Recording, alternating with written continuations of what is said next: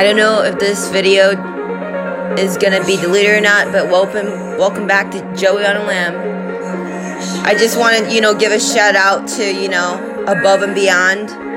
Like, this is by far, like, is always gonna be, like, my favorite, like, trance music ever, you know, ever to be fucking written in the face of the universe, because, I mean, it's incredible. Every time I hear a new track, it just blows my mind away.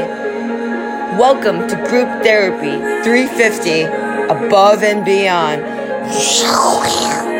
And then I'm like, whoa, and just hits me like a thousand bricks. And then I'm just like, I'm totally in it. I'm totally in the music, and I'm totally back. I'm, I'm back in the groove. Like, it makes me come back to life.